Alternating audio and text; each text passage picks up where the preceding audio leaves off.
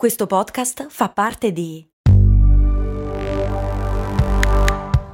Voice Podcast Creators Company. Se a volte ti senti così, ti serve la formula dell'equilibrio. Yakult Balance, 20 miliardi di probiotici LCS più la vitamina D per ossa e muscoli. Il patron Gabriele G mi chiede perché esiste la diarrea, o meglio perché in certe condizioni il nostro corpo decide che è saggio svuotare tutto e subito in forma liquida. Beh, perché... perché la vita è difficile, caro Gabriele.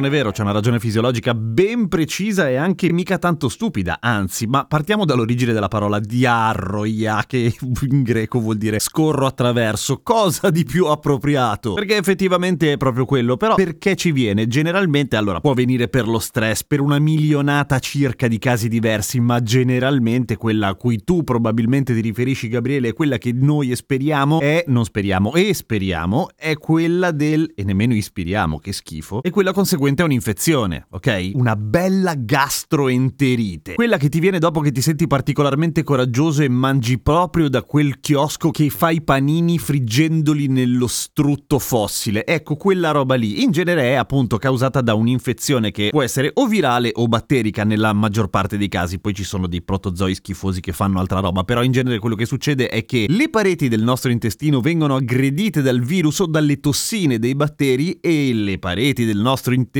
si incazzano e reagiscono e quindi fanno di base quello che fanno le nostre vie aeree quando si infettano, producono una tonnellata di muco e acqua, come se avessimo un naso però lungo parecchi metri e quindi il volume evidentemente aumenta di conseguenza. Però fondamentalmente quello, cioè viene secreta una grande quantità di acqua e muco e un sacco di sali minerali e questo è un casino, adesso vediamo perché, in seguito all'infiammazione delle mucose, per cui ovviamente l'idea è bu- butta via tutto rapidamente, evacuare presto, emergenza!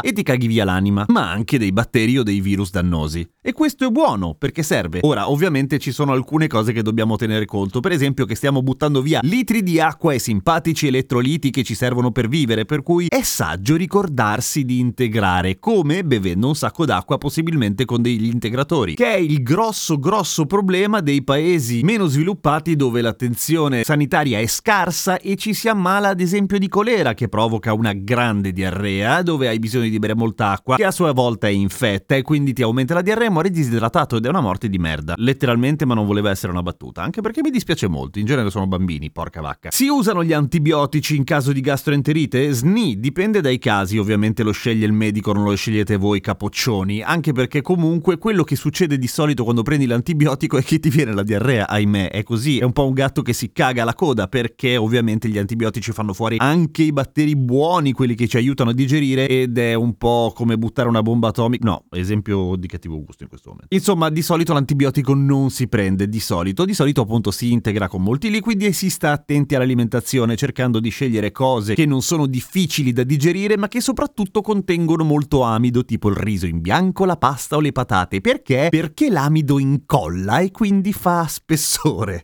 e quindi caghi un po' meno. E gli antidiarroici, le pastiglie magiche che prendi per evitare di cagarti addosso quando sei in giro, ecco, in genere anche qua viene consigliato di usarli in casi di emergenza e non per periodi prolungati, perché di solito agiscono non risolvendo il problema, ovviamente, grazie al cazzo se lo facessero sarebbe una figata, no, bloccano il sintomo, quindi bloccano la muscolatura liscia che di solito accompagna la peristalsi. Insomma, non, ca- non caghi più, meccanicamente ti tieni tutto dentro, ma tenersi dentro le cose non fa bene, non fa bene, soprattutto quando si tratta di una grossa infezione. Gli spasmi muscolari sono quelli che di solito ti causano appunto il mal di pancia, perché effettivamente hai dei cramponi veri e propri che servono per espellere lo schifo. Quindi per tornare alla domanda originale, a cosa serve? A pulire, a pulire. E a volte il nostro corpo esagera, per cui eh, bisogna ricordarsi di bere. Ovviamente ci sono una marea di casi in cui è bene consultare il medico, cioè quando non vi passa, quando cagate sangue, quando vi viene la febbre o in generale quando avete la sensazione che ci sia qualcosa che non va, mica ve lo posso dire io, sono solo un cazzo di podcast e non sono neanche un medico, sempre bene ricordarlo. Seguitemi su Instagram, sono Radio Kesten. A domani con cose molto umane.